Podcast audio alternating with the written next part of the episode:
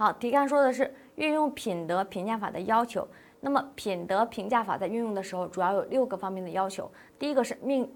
这样一个目的明确、公正合理；第二个是表扬为主、批评为辅；第三个是发扬民主、学生参与；第四个是坚持标准、实事求是；那第五个是重在发展、贵在辩论；第六个是因人制宜、因材施教。那这六个是我们运用品德评价法的基本要求。那根据我们刚才的研究发现，题干中的 A、B、C、D 四个选项都符合我们的这样一个要求，所以答案就是 A、B、C、D。